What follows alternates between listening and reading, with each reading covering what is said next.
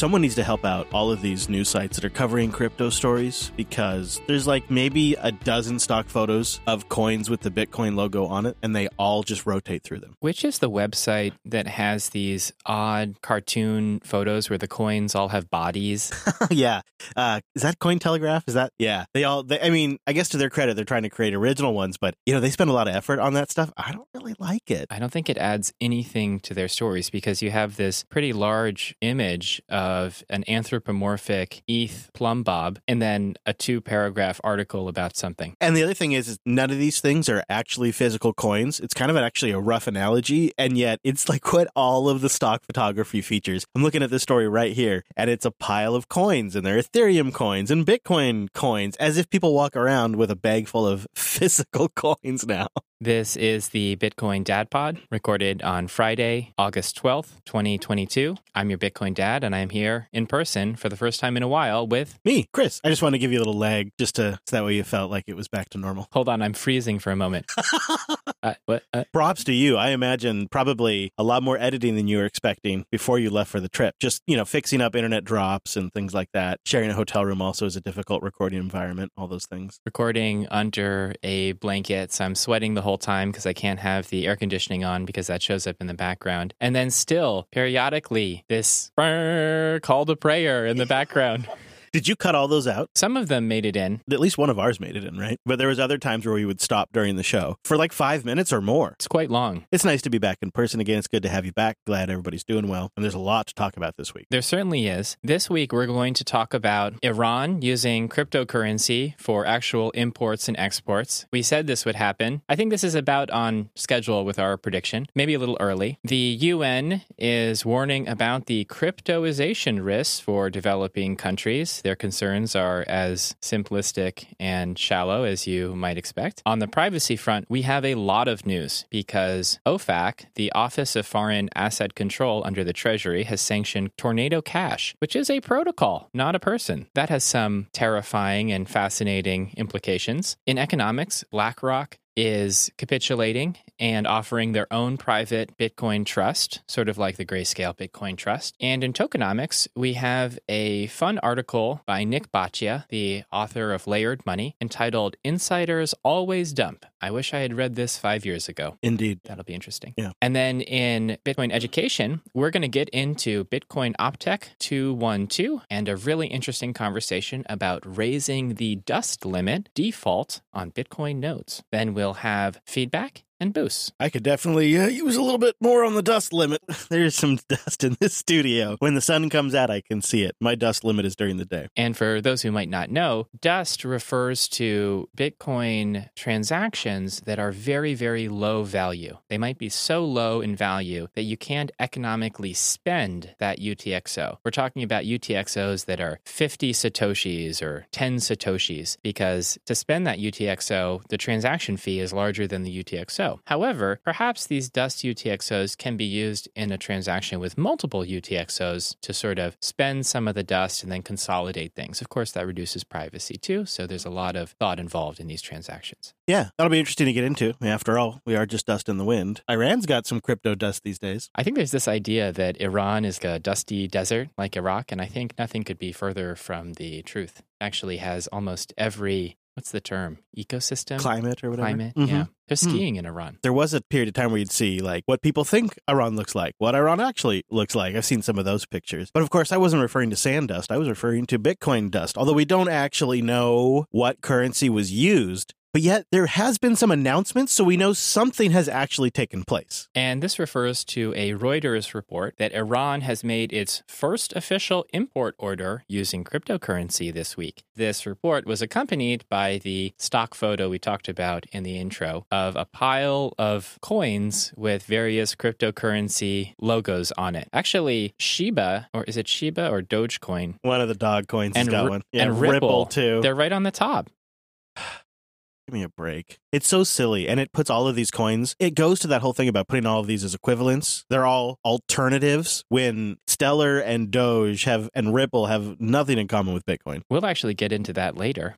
The article goes on to say that basically someone in Iran made an order worth $10 million and it was settled in digital assets, and it likely was done to bypass U.S. sanctions. A quote from the Ministry of Industry, Mine, and Trade By the end of September, the use of cryptocurrencies and smart contracts will be widely used in foreign trade with target countries. Interesting. So let's dig into this. Why does Iran need to use cryptocurrencies as opposed to dollars like any other country? And the answer is because Iran has been under sanction by the US for a very long time. I have trouble understanding why these sanctions exist. The official US policy seems to be that Iran is essentially an evil country. Like, I don't know how to express this any other way. I found out recently that um, not only do Iranian citizens need a visa to visit the United States, but if a citizen of another country, say an EU country, who should be able to travel visa free to the United States, has Iranian background, as in the son or daughter of an Iranian, or maybe even the grandchild of an Iranian, they actually need to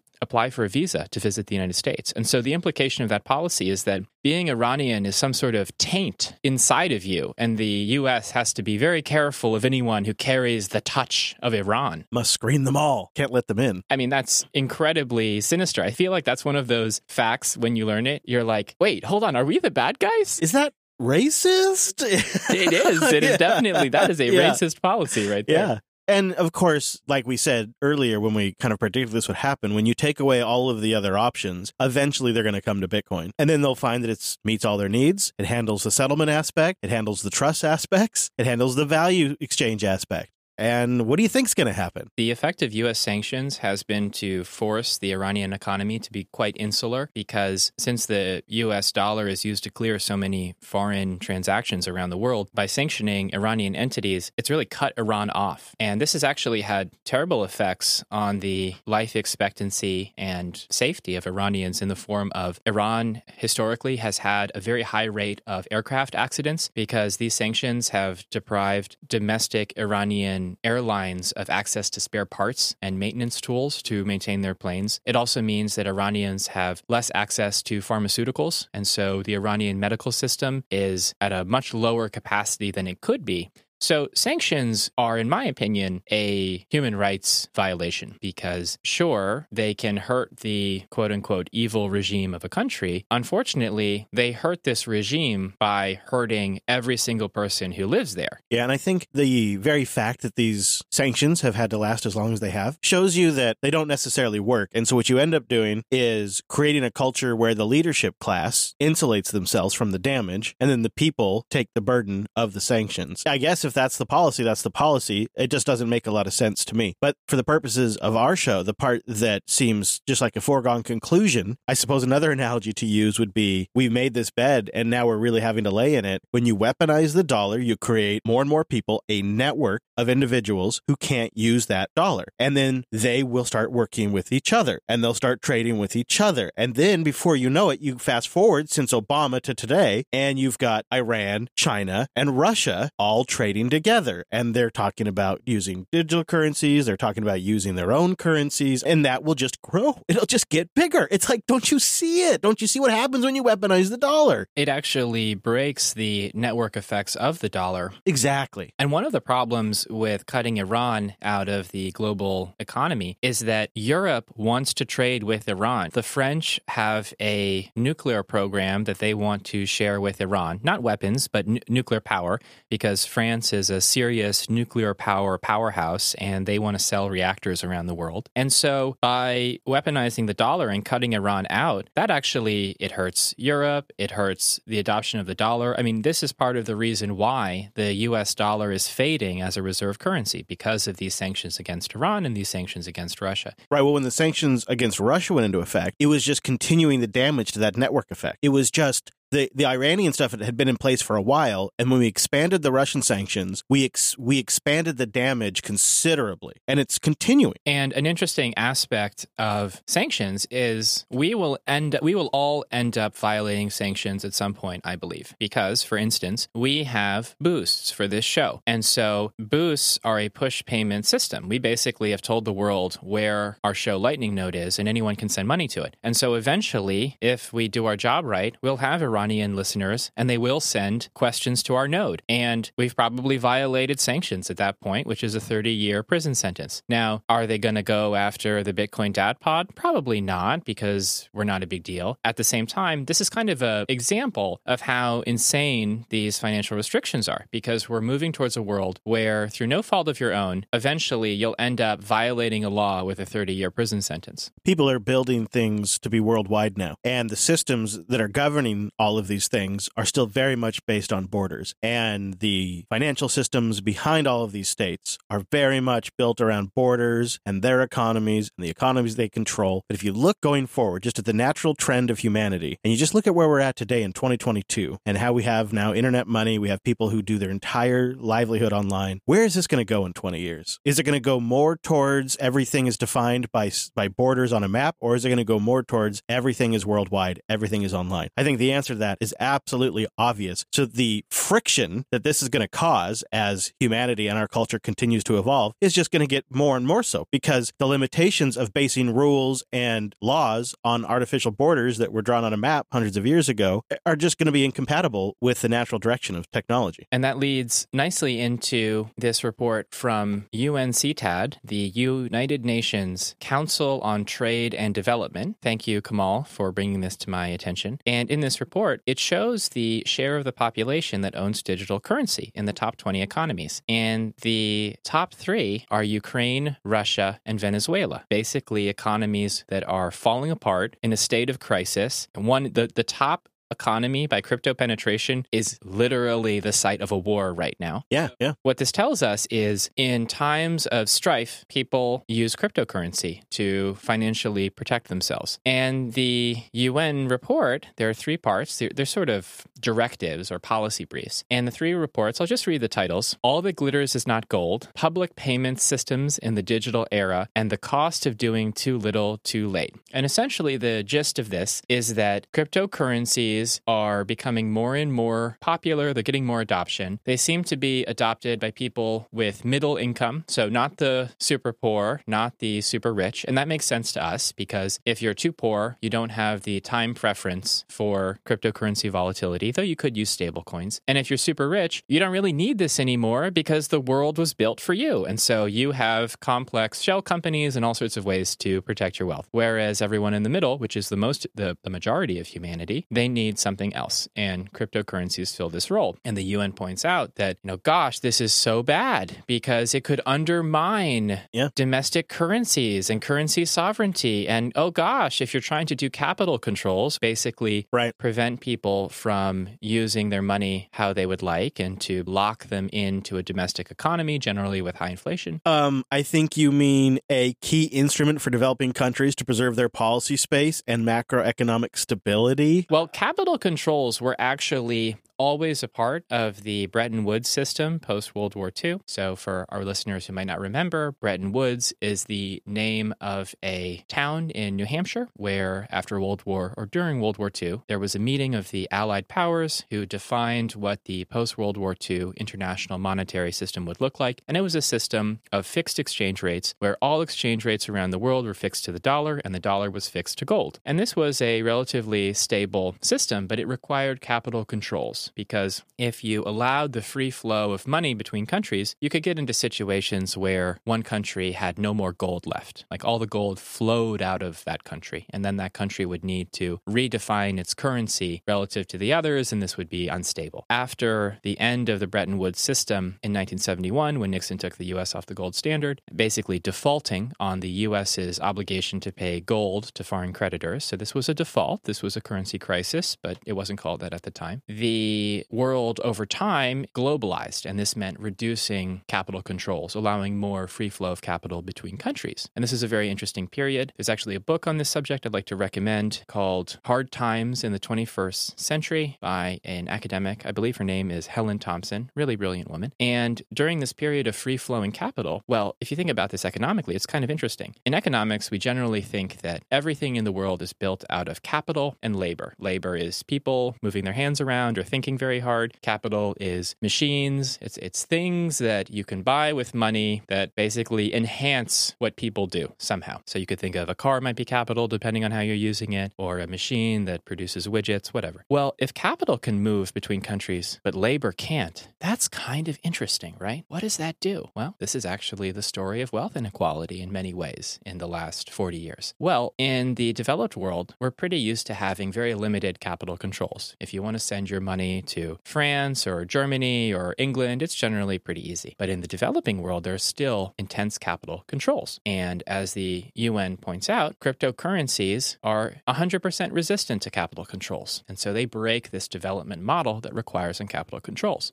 Now, what's interesting is that this report really has a big blind spot, which is that people are not being coerced into using cryptocurrencies. They're just doing it because they think it benefits them, and we think it does. Well, and their other options are probably not very good.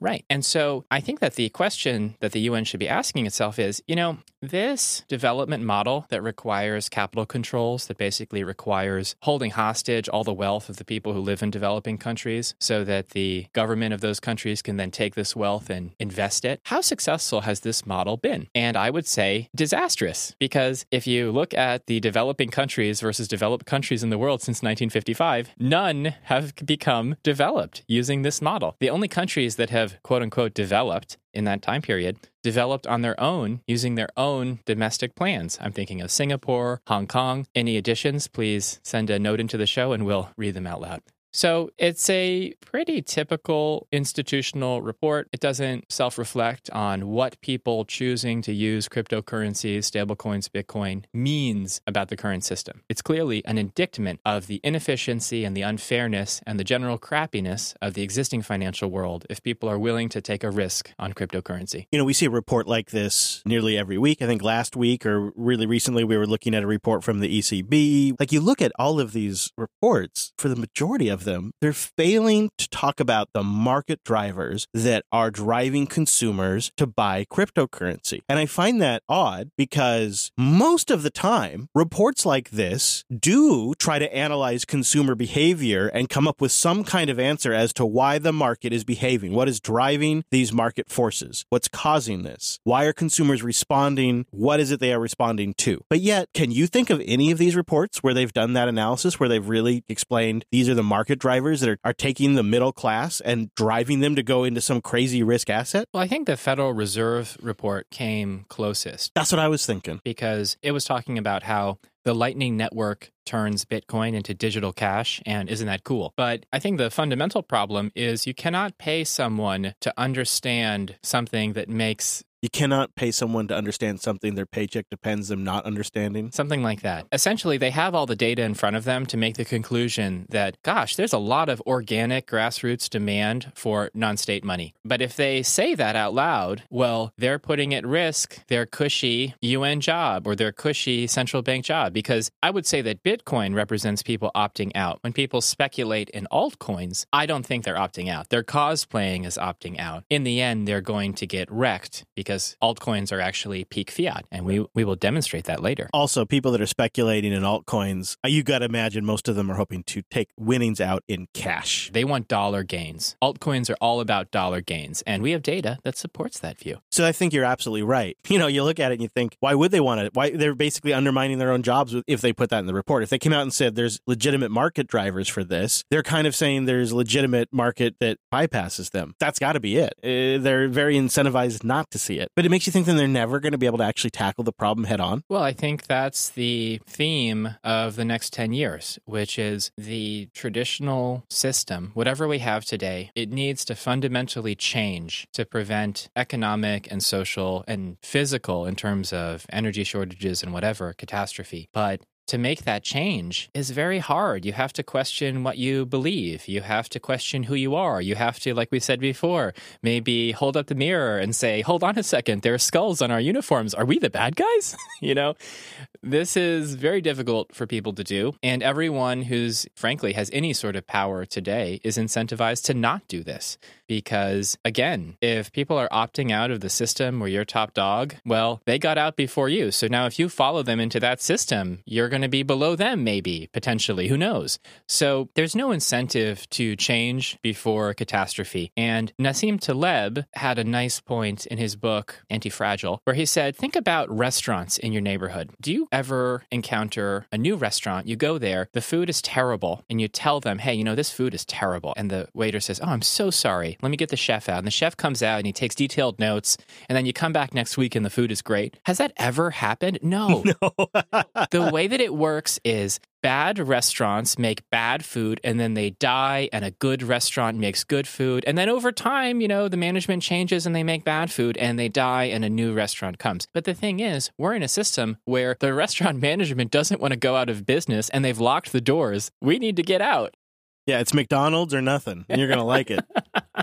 and we're over saying, hey, you know what? You could actually make this at home. right yeah bitcoin is this little escape hatch we built into the side of the building and they're trying to stop us from using it Yeah, they don't want to even talk about it. It's this weird situation where they clearly need to respond to it, and there's market pressure for them to have an answer, but they don't want to talk about it and validate it at the same time. And of course, you see that with the development of CBDCs as well. They clearly see a, a market need, but they don't want to validate at the same time. Very funny. That actually leads into the hedge funds reporting on crypto exposure. Yeah, I'm curious to know what your take is on this because, first of all, it's the SEC and the CTFC coming together, which these are the two U.S. bodies that are likely going to end up with regulatory oversight of the various aspects. And they're just preemptively coming together on this one. I think that's fascinating. So, like, clearly they both believe this is the way to go. And number two, to me, the way I read it is it's basically forcing hedge managers to put on the books when they're dorking around with crypto funds. But I'm curious what your take is on it. Right. So the SEC, Securities and Exchange Commission, they regulate financial products, stocks, bonds in the United States. CFTC, Securities, yeah. Commodity Futures Trade Commission, I think, they regulate commodities such as pork bellies and wheat. And Bitcoin is legally, I think, a commodity at this point, um, whereas everything, every other crypto asset is a security, though Ethereum is trying to become a commodity. And so these are the two regulators of quote unquote crypto assets in the United States. And they're coming together to agree that hedge funds, big hedge funds, I think with over $500 million of exposure, which is a lot, need to do additional reporting on their crypto exposure. So why do we care? As far as I know, only two of our listeners have a net worth over $500 million. Oh, I'm just making that up. oh, I like that idea though. Arthur, yeah. Boost in. Let us know. boost in.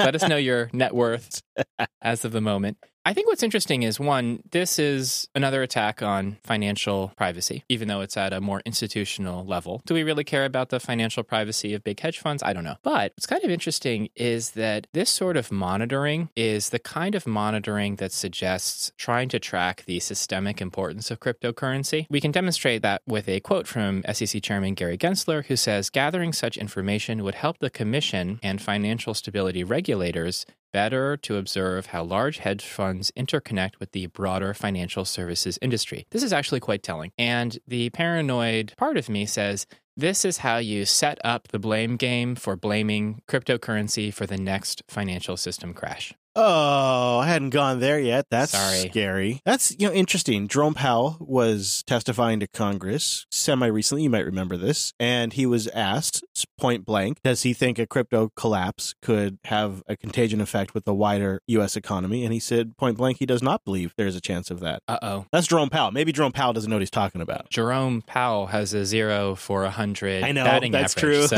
that's a good point. it's basically a, a given. Now, I feel like also Janet Yellen said it too, so I'm really screwed.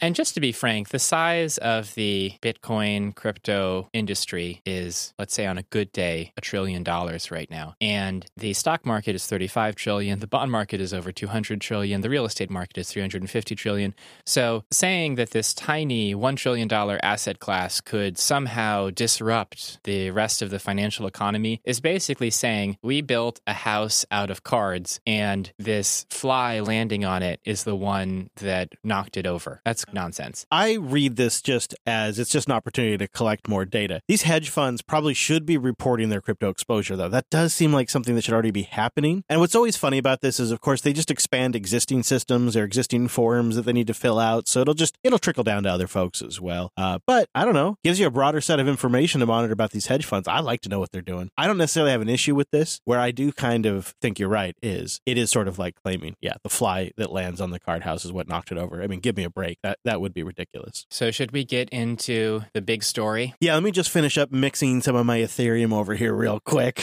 Got to get this finished up.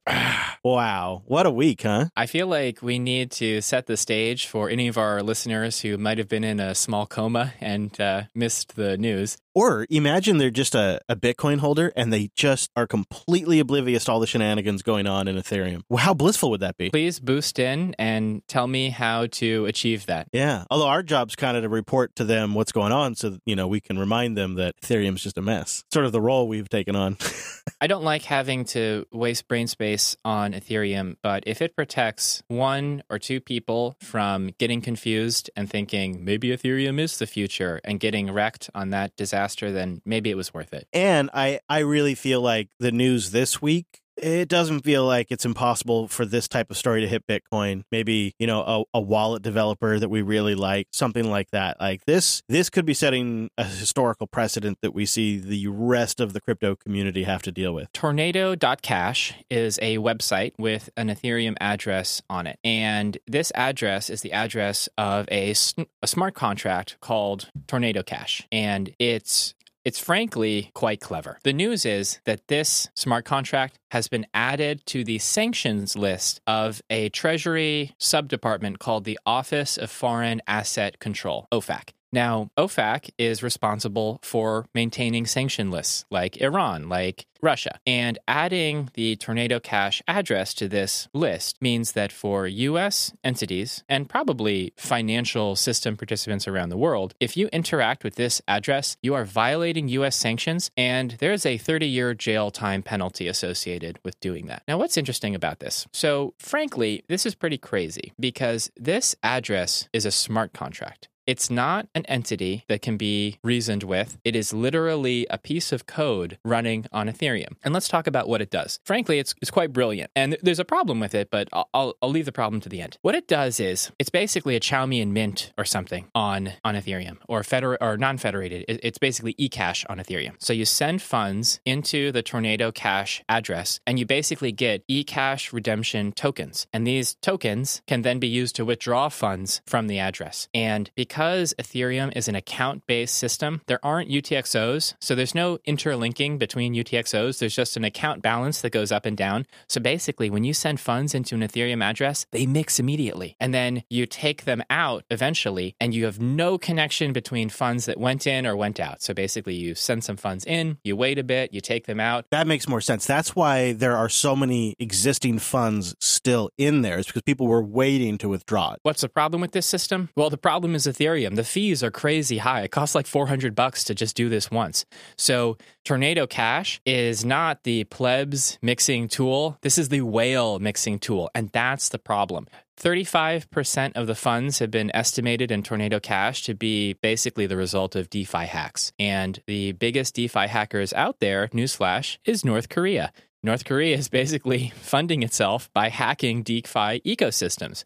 And we we talked about this a little bit, the Solana wallet hack slash mistake. You know, essentially, DeFi is a my is a giant Ponzi scheme. And so everyone building on DeFi, no matter how pure they think their intentions are, they're responding to the Ponzinomic move fast, get in fast, get out fast incentives of that ecosystem. And as a result, their security is garbage. There's a lot of funds sloshing around in there because speculation is a, you know, it's a big business. And so So this has been a ripe target for North Korea, and North Korea has been happily using the Tornado Cash smart contract to launder their hacked proceeds from the Axie Infinity hack, from the Nomad Bridge hack. So this pa- painted a big target on Tornado Cash's back. And they tried to, quote unquote, come into compliance because I think pretty recently they added some Chainalysis white and blacklisting to the contract. I don't know how they did that. And this actually might be the problem which is following the developers, which is when they were sanctioned, not only was their website taken down because their tornado.cash website was hosted on AWS, but their GitHub repos were shut down too. And the developer's account was suspended. And a developer has been arrested in Amsterdam. And this is fascinating. So there's so much to get in here. Where, where do we go first? Targeting developers, the problem of the centralized Ethereum ecosystem because their Infura APIs have been cut off for Tornado Cash, or Okay, I'd like to hear more about that. Yeah. I mean, I think it's noteworthy that this developer was an open source developer. He wasn't running a hosted like VPS where he had this application running. He was creating an open source project that was posted on GitHub, and then that project, along with the uh, the DAO and the smart contracts that sit underneath it, uh, were actually the mechanism to do the uh, mixing or the joining, whatever it's called. But I'd like to understand a little bit more about technically how this works. So I know there's more of a centralization aspect to it, and it does sound like from a technical standpoint, is it closer to a coin join than it is a mix, or like in terms of it, like what is it closer to in Bitcoin terms? In Bitcoin, we define a mixer as a custodial service that takes possession of your Bitcoin and then sends you someone else's Bitcoin. Is the smart contract considered a custodian though? I don't see how that could make sense because as long as if the smart contract has an admin key that an admin can go in and enter and alter the smart contract, maybe take all the funds, then yes, the person who has that admin key is technically a custodian then. If you deploy a smart contract and you have an admin key that allows you to take all the funds and people put funds into that smart contract, then you're probably breaking US financial regulation. You should be a regulated financial entity. And all of you Ethereum smart contract developers, this is notice for you. Yeah. But I think the argument for Tornado Cash is that it is an independent smart contract without admin keys. And therefore, it's basically a robot, just code running on Ethereum, just free speech in action. And people are interacting with that. Frankly, it's not surprising or problematic that OFAC could sanction this address because they can say, look, we don't really care what's happening on the back end, but practically what's going on is North Korea is using this for financial gain and we hate North Korea. Okay, fine. You can have opinions about that. The problem is that this actually blows up DeFi. Okay, how does that work? Well, it turns out that funds from Tornado Cash are basically in every DeFi smart contract. Vitalik has used Tornado Cash in the past. Right now, there's a Tornado Cash whale that is sending Ethereum from the Tornado Cash contract into the public Ethereum addresses of notable people in the Ethereum space. I think Jimmy Fallon, Brian Armstrong of Coinbase. Their .eth domain names are all visible, so people can just send the money because it's a push system. You can just send money to anywhere. There's no way to stop people from sending you money. No problem, right? Because if I publish my Bitcoin address or my PayNym or something, and Vladimir Putin sends me some Bitcoin, I don't know why. I didn't ask for it. He's just pranking me. No problem because in my wallet, I can just say, okay, wallet, that UTXO that I received from Vladimir Putin's address, let's just freeze that. I'm not going to spend that. I don't want it to touch anything. And when OFAC comes knocking, I'll be like, hey guys, don't throw me in jail for 30 years. I'll just give this to you. Like I didn't ask for it. Oh, wait, Ethereum's an account based system. Oh no, there's no UTXOs. Oh, what does that mean? It means that if someone sends tainted, quote unquote, Tornado Cash Ethereum to your address, it immediately mixes with all the Ethereum in that address. Amazing. It's a beautiful griefing attack. It means that right now, if Jimmy Fallon or Brian Armstrong or any of these ETH celebrities use those Ethereum addresses, they are using OFAC sanctioned funds. It must have been a maxi that did this. This is such a great prank. I love that Jimmy Fallon and Brian Armstrong have sanctioned ETH in their, in their Beautiful. account now. Right. And and there's so many problems with this, right? Because okay, you sanction the address, but hey, this is permissionless code. Anyone can still access it, right? Well, no actually. Because right now, most people they interact with ETH via two services, Infura and Alchemy. And these are two centralized companies that run a whole bunch of ETH nodes and they offer an API that is easy for applications and wallets to talk to so that you can interact with the ETH blockchain. And the reason they do this is Ethereum is is a dumpster fire from a development standpoint. It is incredibly difficult to run an Ethereum node. It's expensive to run an Ethereum node, and you need server grade hardware and a high speed internet connection to do that. There is something ironic about this where if you have a node, you're in a slightly better position, but nobody in Ethereum runs their own node. The service providers have cooked up this Ethereum blockchain as a service that they then throw an API in front of. Right. And Ethereum said, hey, no big deal because we're Ethereum. Everyone loves us. We're sunshines and rainbows and ponies all the way down. Don't forget the unicorns. Unicorns, baby. And as Bitcoiners, we are laughing and crying at the same time. We're laughing because Ethereum was built for fair weather. That was their design trade off. They were always going to make it easier to use, more fragile, more reliant on trusted third parties so that they could get some adoption and push all of the many narratives around Ethereum. Like it or not, Bitcoiners are basically the cypherpunk version of survivalists. Our blockchain is a fortress. It cannot be turned off by any entity in the world. US government, come at the Bitcoin blockchain, bro. We'll discover who's tougher. And the answer is Bitcoin because there are tens of thousands of Bitcoin nodes all over the world. It's so extreme, it's almost a joke scenario. But if it was that extreme, I would not put it past hundreds of clever Bitcoiners to just come up with a mesh wireless network system and then just start syncing the blockchain over that. Like there's technologies we could string together, and a lot of these Bitcoiners are clever enough to do it. It's a parody to even come to that situation. It's so much easier when you have something low hanging fruit like one service or two service providers where you can just have them shut down the API. And these companies are more than happy to do it. Like USDC blacklisted, a bunch of USDC has been blacklisted by Circle, the stuff that touched this tornado cash, and they weren't told to do it. They said that they did it just because they wanted to be careful because they know this is a really tricky situation. And so they just decided we should be proactive and we're going to blacklist that USDC before anybody tells us.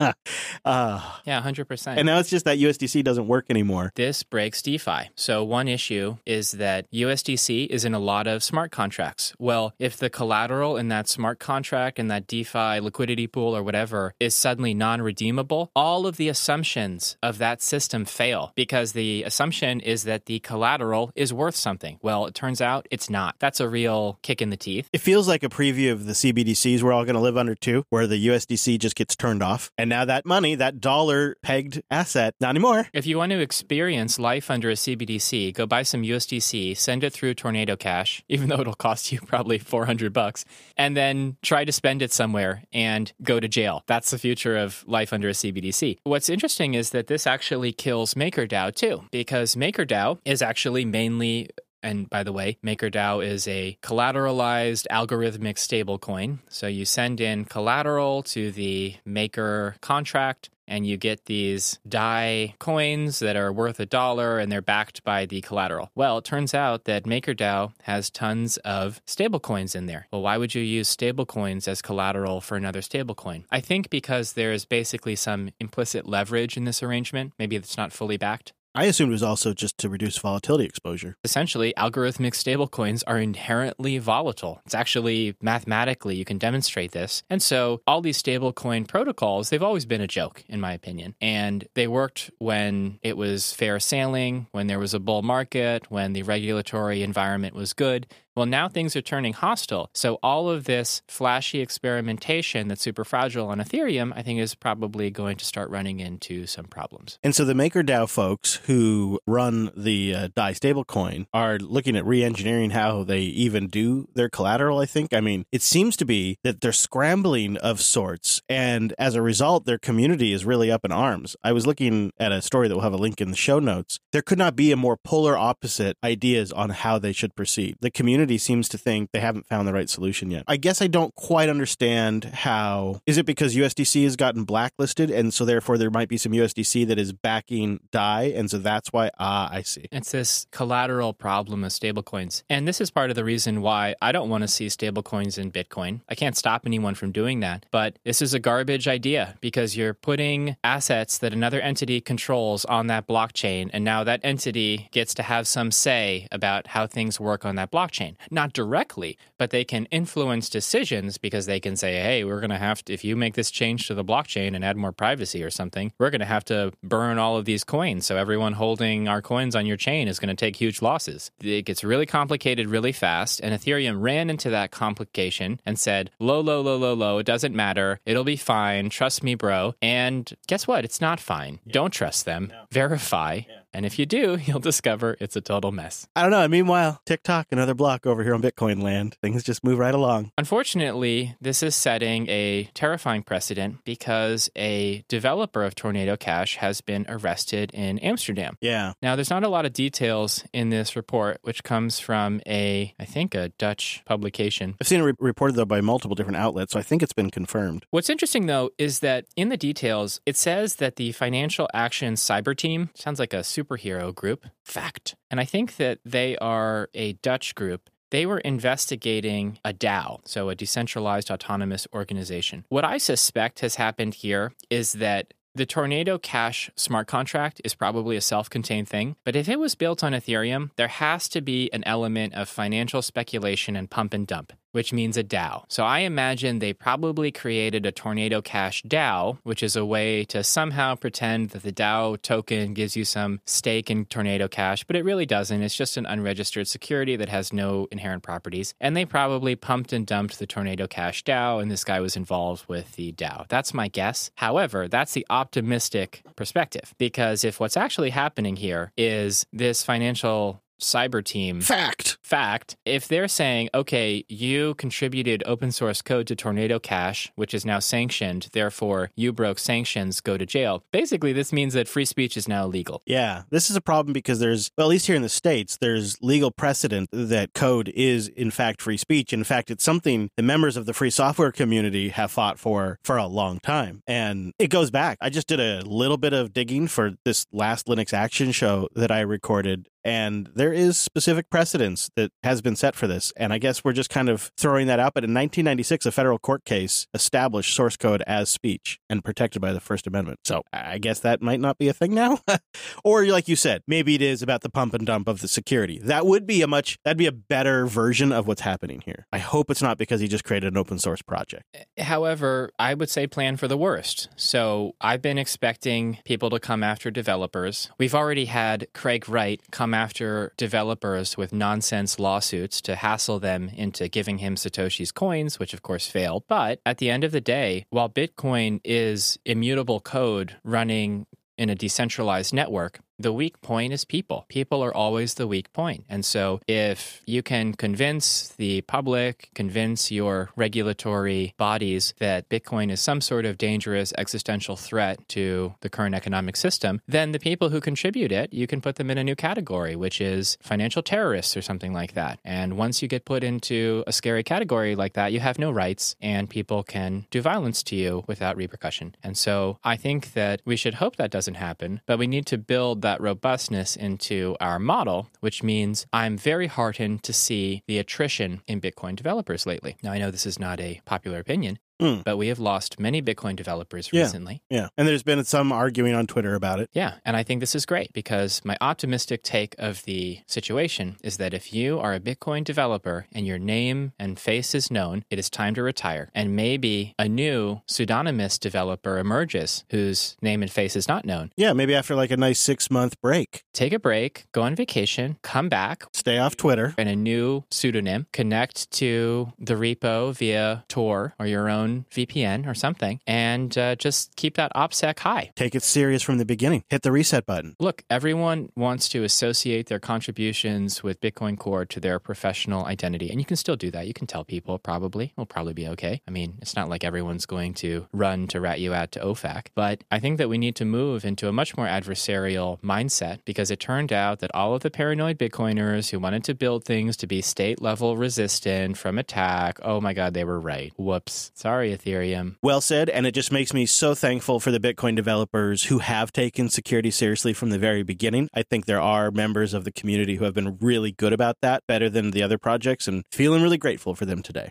But zooming out and looking more at Bitcoin again, there was one thing that happened this week that felt like a long term positive signal. And there's a saying that felt really true Bitcoin is for enemies. This week, BlackRock announced that they were launching a spot Bitcoin private trust. Now, this is in addition to the news where they announced they would be doing management services for their clients working with Coinbase. This is spot trading. And what's very notable, in my opinion, about this is BlackRock was really the leader in ESG investing, but it would seem that the demand by their customers, which in some cases are banks, that's who some of their customers are, the demand from their customers has been so strong for Bitcoin that BlackRock basically has to eat their words on the ESG FUD here, and they have to offer something. Yeah, Larry Fink, the CEO of BlackRock, was one of the biggest proponents of ESG. I think that his explanation for why ESG was so important was pretty incoherent. The idea that we're going to somehow fix the world because institutional asset managers are going to push for marginal changes from big companies to do things marginally more better. In my mind, this is window dressing to escape regulation because at the end of the day, the vast majority of our civilization's energy comes from fossil fuel sources, which contribute to climate change. And listen, the physics are pretty simple. If we were to just automate all of our energy consumption for the next hundred years and our current energy mix, at the end of those hundred years, we'll be living in a planet that is on its way to becoming Venus. And you're saying BlackRock's ESG programs weren't going to save us from that? Apparently, pushing the boards of companies to reduce emissions 1%. But really, what was happening was companies were doing things like saying, you know, we've got a lot of trees on our corporate campus. Let's count the amount of carbon those trees are removing. Oh, look, look how ESG we are. It's total nonsense. Our our local uh, big tech company Microsoft bought hundreds and hundreds and hundreds of acres of trees to offset their corporate flight's carbon footprint. Right, and those trees existed already. And they're just continuing to burn jet fuel. it's, it's a beautiful system for them. Thanks, BlackRock. At the end of the day, BlackRock is this financial behemoth, and they were forced to offer a Bitcoin product to their customers because there's so much demand. I think that's an important signal. They may be trying to front run other large institutions, and this is absolutely a signal. When you've got BlackRock and you've got Fidelity and you've got other major players that are getting in here now, they're front running as much as they can for as late as they are. PSA do not buy Bitcoin through BlackRock or Fidelity. Buy real Bitcoin, send them to your own wallet using protected by your own private keys. You have to learn how to safeguard your own funds, or else you lose basically all of the benefits of Bitcoin. It becomes a speculative asset and hey, if you want a speculative asset that's held by a third party, I hear ETH is pretty good. Hey, yeah, and you know what? When you're looking for that ESG narrative, you can go over there now to get it. So go for it. Just let us know how it works in about 10 years. I put this article under tokenomics, but I'm not sure where it really belongs. The title is Insiders Always Dump Behavioral Implications of the ETH BTC Cross. Now, ETH BTC Cross, that just means the cross exchange rate between Ethereum and BTC. Now, most crypto charts, they use the crypto slash dollar cross. Basically, what is the value of this cryptocurrency in dollars? And that's how everybody thinks because we live in a dollarized world. That's the same thing as a trading pair. Exactly. One thing you may have heard in this last bull market, and a bunch of altcoin promoters mention this very loudly on Twitter, is that Ethereum ran further than Bitcoin in this market, meaning the dollar appreciation of Ethereum was a percent as a percentage of the price of Ethereum before the market. Ethereum pumped harder. Yeah, total gains was it was on a trajectory to flipping Bitcoin one day. And this is absolute nonsense. Because if you look at the infographics in this article, you can see that if you start valuing Ethereum in terms of Bitcoin, Ethereum has never reached the 2017 high in Bitcoin terms. It's been trying to test that high, but it's always collapsed lower. And there are a bunch of other altcoins here, including Monero. And I call that out because I think it's important for our Monero friends to understand the tokenomics of the Monero Privacy coin. It doesn't matter that you have good intentions and are pure hearted, privacy focused individuals. Monero is an altcoin and it will go the same place all altcoins go zero in Bitcoin terms. Yeah. And what really sells it is the graphic that'll be linked in the notes. You can just see it for Litecoin, XRP, Cardano, Monero, Stellar, Neo. There's just the math of it is it goes up, it pumps, the insiders, they sell, and it dumps, and it never reaches those highs again. What drives this? Because the way we talk about it, it's like we're describing a mathematical certainty, but what is the universal formula that determines this behavior? The formula is insiders. And that's something that is hard to understand from the outside, but Bitcoin has no insiders. Sure, there are Bitcoin whales. There are some early Bitcoiners who accumulated a bunch of coins when they weren't worth a lot, and they occasionally sell tops or bottoms. They occasionally sell, and this makes the market very volatile. But it's a completely different situation from altcoins because of all the altcoins, maybe other than Monero, Ethereum had the fairest issuance. There was a 70% pre mine. 70% of Ethereum were created right out the gate. And yes, a lot were given to insiders. I think 15 to 30% were given to Vitalik, the core team and the Ethereum Foundation. So these people were just given coins. And that's a red flag. If a project is giving people coins, it's garbage. Just straight up, it's garbage. Because look, even if you did a lot of work and you created this thing out of thin air and It sounds like fiat, though. it's fiat because those coins you're getting are a tax on everyone else. And when you give people coins in the beginning, you create this inherent incentive to dump. We actually have seen Vitalik has admitted to this. A video I shared in the Bitcoin Matrix chat room a couple of weeks ago. Vitalik said at, at this latest top, they sold like 30,000 ETH or something like that. And I think the interviewer said, "Oh, did you short ETH?" And I'm like, "What the? The fact that that's even a question, it means that oh yeah, that's normal. I'm an ETH insider, but I short ETH sometimes. I mean, just think about the optics of that. You're basically saying, I think ETH is the future, but I'm going to go ahead and short it and like potentially screw over all the people who listen to me and believe me. This just speaks to the way that these financial incentives drive amoral, suspicious behavior, and this makes Ethereum predatory, in my opinion. I think in, in part too, it's it's just human behavior. Unfortunately, you know, like Vitalik got the foundation to sell thirty thousand ETH at the peak of the last market because there's just too much upside, and you can easily justify. Well, if we take a big cash position now, I mean, fair play to him. By the way, if you look historically, when Vitalik has sold, he nails the tops every single time. He's real good at that. Yeah, because he's got people that he pays money to to figure out where those tops are. Okay. None of you guppy retail traders are going to get that performance.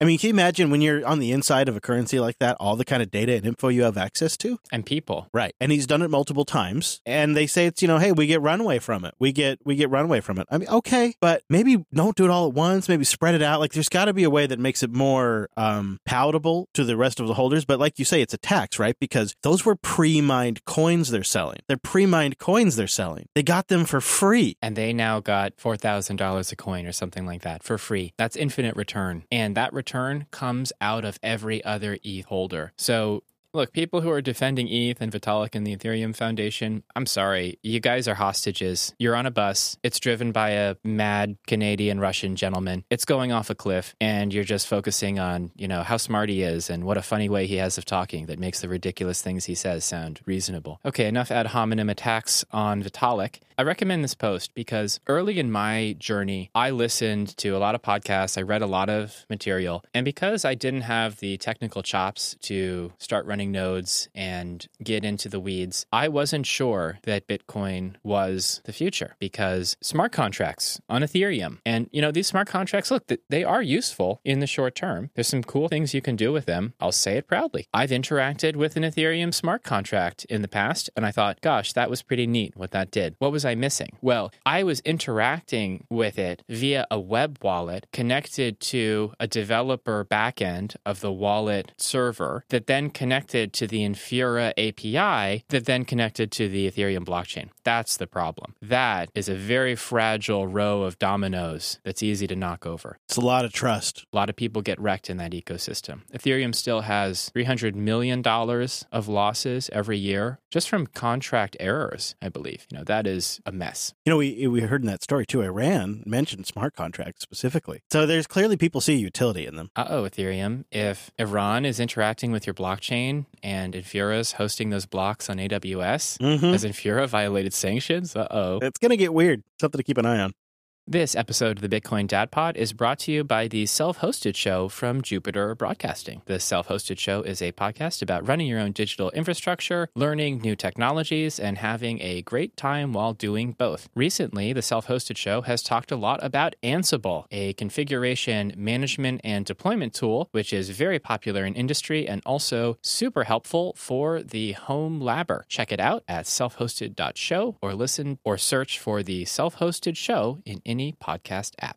And now it's time for a little Bitcoin education, and we're going to dig into the Bitcoin Optech issue 212 to talk about that dust limit. Also, a lightning update that I think I'm happy to see. Why don't we jump into that lightning update first? Sure. Because we are a fan of lightning. We are. Via boosts. And I honestly could see a future where a lot of my business is transactions to like hosts and sponsors and audience payments and contractors is done over Lightning. So I've been thinking, how am I going to integrate this from an accounting standpoint into my business and how am I going to just monitor all of this and, you know, not lose track of all of it? It looks like in the Optech newsletter, they covered a Core Lightning update that adds a bookkeeper plugin that provides accounting record of movements of Bitcoins by the node that's running that plugin, including the ability to track the amount spent on fees. The merged PR also includes several new RPC commands, I assume, to get that data. Yeah, that's a really interesting idea because right now, the way that the RSS feed for Boost is constructed, it's a very manual interface. So it feels like it's designed to set the RSS split and everything once for each show and then leave it. Whereas if we had a more automated system where we could basically create RSS feeds for each episode, then we could start to do stuff like adding the guest into every episode. And it wouldn't just be a monetary recompense thing because it could also be used so that the guest can see the comments, the boost messages as well. So there's a lot of really interesting integrations that could happen there. Yeah, absolutely. And, and just getting more insights into how your Lightning payments are moving around, what you're paying in terms of overall fees. Like if you were to ask me right now, like what is your average fee you're paying when you're for your Lightning node when you send out Lightning payments? I have no idea. Yeah, 100%. No clue right now. Yeah,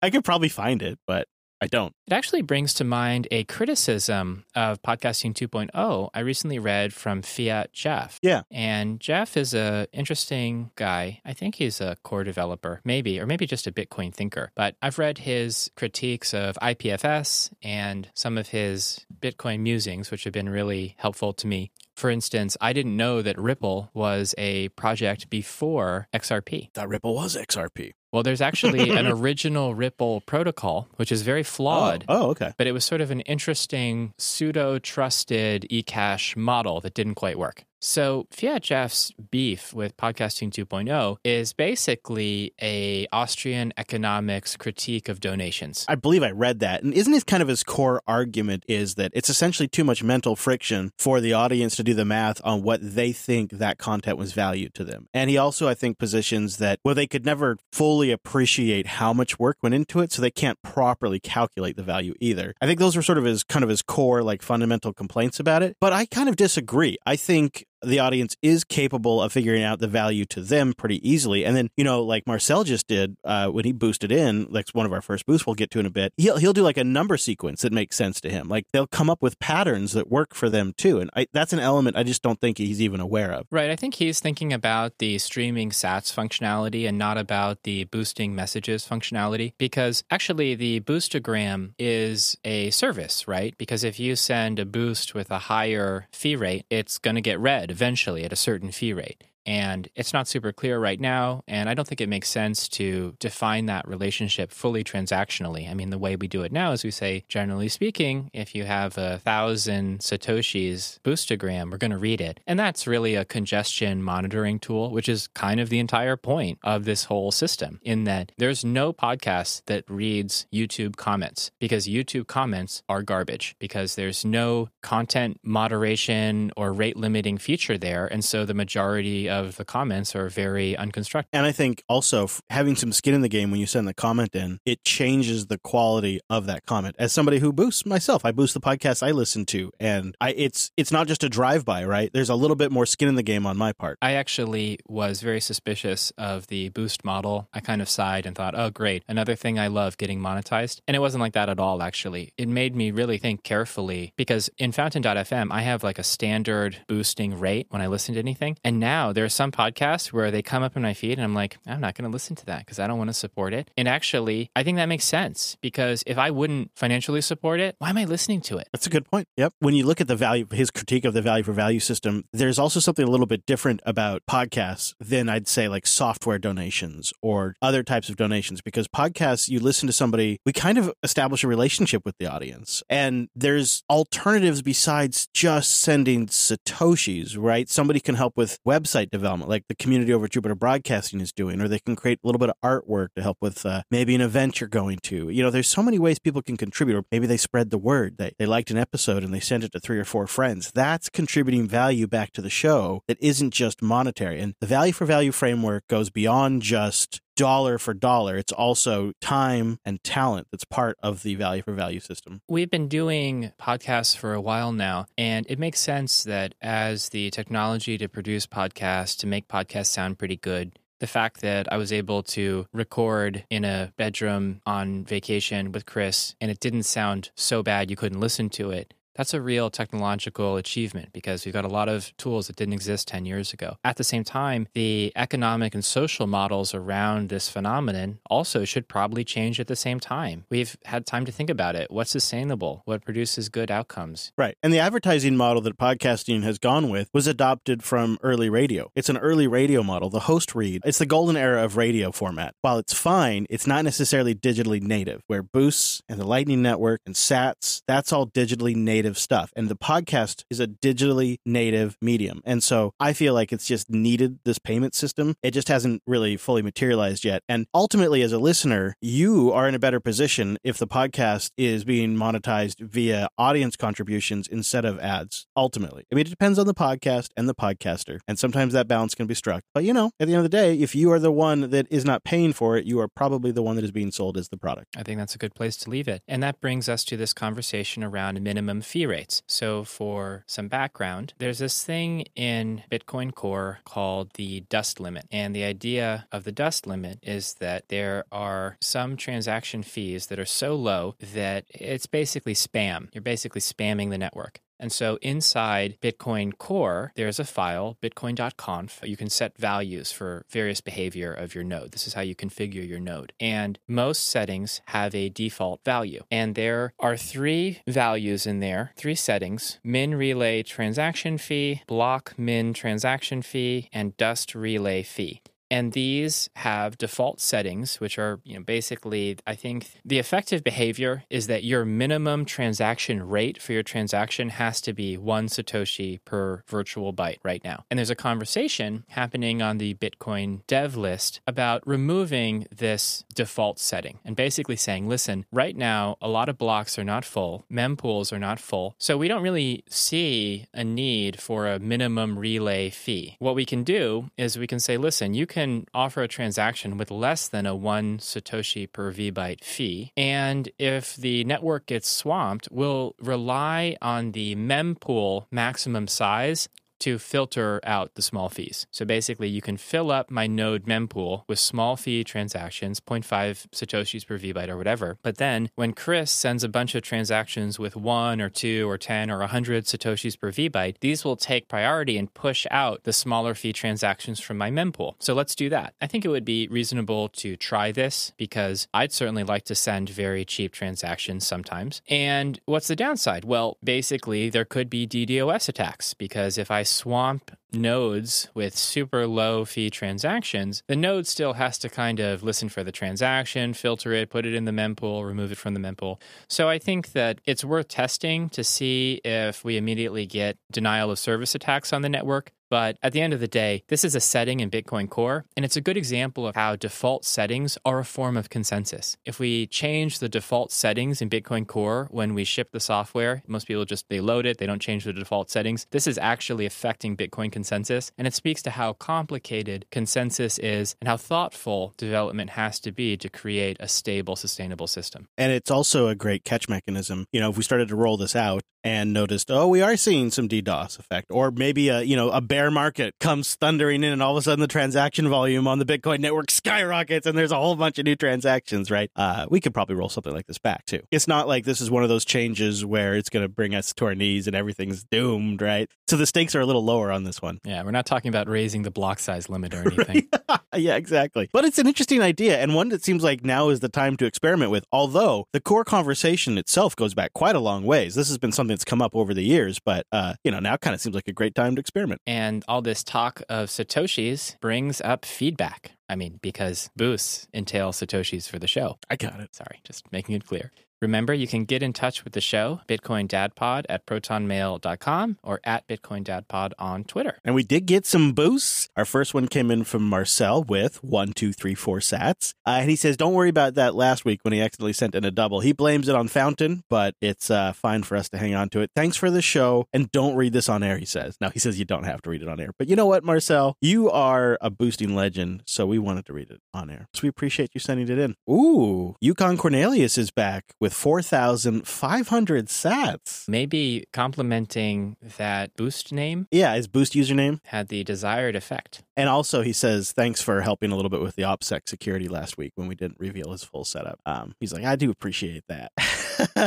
you bet. No problem, Yukon. We like the name a lot. All right. Now, we do have another boost that came in here. This, you know, we got, also, I should say, we set a policy recently where we're reading a thousand and above on air, but all the boosts get read. So thank you, everybody who did boost in. Like uh, Scott Wolf boosted in 200 sats, just saying, you know, thanks for the analysis. You know, we saw that, Scott. So thank you for boosting that in. Boosts are a way to communicate with the show. So if a thousand sat limit doesn't feel appropriate for the message you want to send in, that's fine. We definitely read every message. Just giving someone a penny and a message means that they're going to read the message. That's how we do it. Yeah, it's funny, huh? If you have concerns or thoughts or suggestions, it's a great way to write in. Email is too. I love getting emails for the show, but I'm going to be honest, I think I've gotten maybe 10 emails for the show in this entire hmm. run so far. Well, you know, the great thing about this audience is I think they get that we're all at the same time, we're building out the Lightning Network, which is going to be great for future users. Like we're laying the brickwork with these boosts. That's, that is a big deal. Welcome to the cutting edge of financial technology. Captain Stacks boosted in with 1776 sats. And he, I believe, is weighing in when you asked, what if we split this up into multiple podcasts? He says he enjoys the wide range of topics in one show. And we did get a few boosts to that regard. People giving us the feedback on some liked it split up, some liked it all in one show. Uh, Pitar boosted in with 5,000 sats. Pew pew. Pitar is the name, and spraying sats is my game. Thanks. I think that was from last week, but that is a great. Oh, boost. okay. okay. You know what? Then they got double the value, if that's true. There you go, Pitar. C Dubs boosted in. Dad, look at this with the boot uh, with the Boost CLI uh, tool. I think they had some trouble here because we got we got a batch of boosts, and it looks like a couple of them were just test boosts, like small amounts. But then he got it through uh, ten thousand one hundred and one Sats Mega boost. and it's just a, a wave, a hi, it's just a hello. Super credit C Dubs for using Boost CLI and Lavio, or no, Lava Leo. Lava Leo boosted in from Boost as well, but just it was 100 sats, but we saw that come in with Boost A couple more that came in on the topic of splitting the show up or not. 1484 sats from BDA listener. I like the more podcast feeds idea. I would subscribe to all of them. And then uh, they use Castamatic and they sent that in a few times. So uh, let us know if you'd like a couple of those to come back to you. If you accidentally send in a boost, the pod is always happy to send it back to you. the situation can be tricky because the boosts require good network connectivity. You know, you got to you got to get that on the network. And if you just hit, you know you hit send at a moment when connectivity is a little tricky on your phone, or maybe they you know they can't quickly find the right route, and each one of these apps have different timeouts. Sometimes those things can happen. Yeah, so don't don't feel bad about it all. If you need to hit us up and let us know. There are a lot of rough edges on this system, and that's what building a robust, decentralized system entails. It means the UX isn't great, unfortunately. It'll get great over time, but it definitely is not as smooth as Ethereum, let me tell you.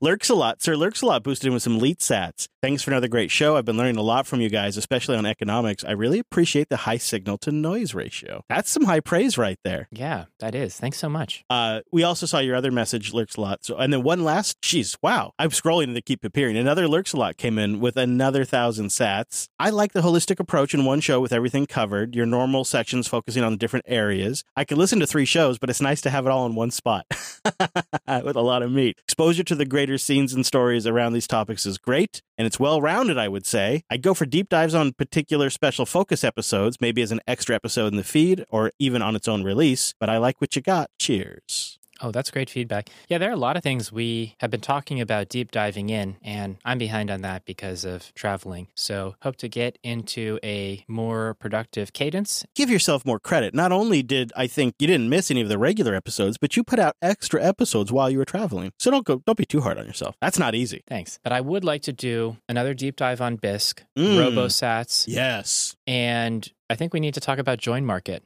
Because Join Market It's a is great the idea. Bitcoin CoinJoin solution that doesn't care about OFAC sanctions. There's Yeah. no one to sanction there. Yeah, that's a great idea. You'd have to sanction the whole network to stop Join Market. I was talking with someone, I won't reveal their name, who was basically saying, listen, Join Market gets this reputation as hard to use, but it isn't. You just need to use it, and it's about the same level of complexity as the more centralized solutions like Wasabi and Samurai. Also, don't use Wasabi.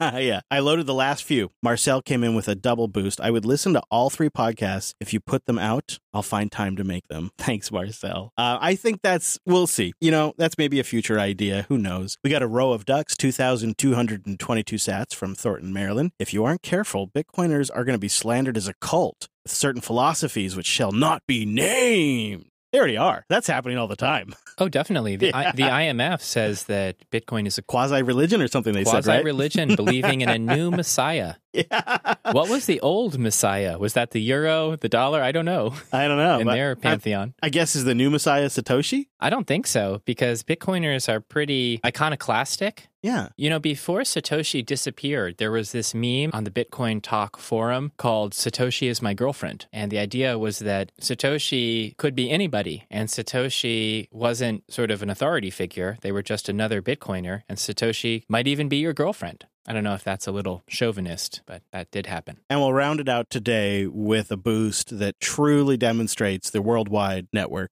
of the Lightning Network. We got three sats. I decided to pull this one forward from Jaff 2100. Lovely show. Keep up the good work from Saudi Arabia. And I just thought that was pretty great. We have Saudi Arabian listeners. Thank you so much, especially after all the harsh things I've said about the rulers Yeah. of your country. That's true. And not even a comment on that aspect of it. I certainly don't mean to paint citizens of Saudi Arabia with a bad brush, Right. merely to point out the moral ambiguity of the United States' relationship with that regime. Thank you so much for getting in touch with the show. Remember that you can always send in an email or boost using a Podcasting 2.0 app. We have some links in the show notes. This has been the Bitcoin Dad Pod, recorded on Friday, August 12th, 2022. I've been your Bitcoin Dad, and I'm here as always with Me, Chris. Thanks for joining us, everybody. see you next time.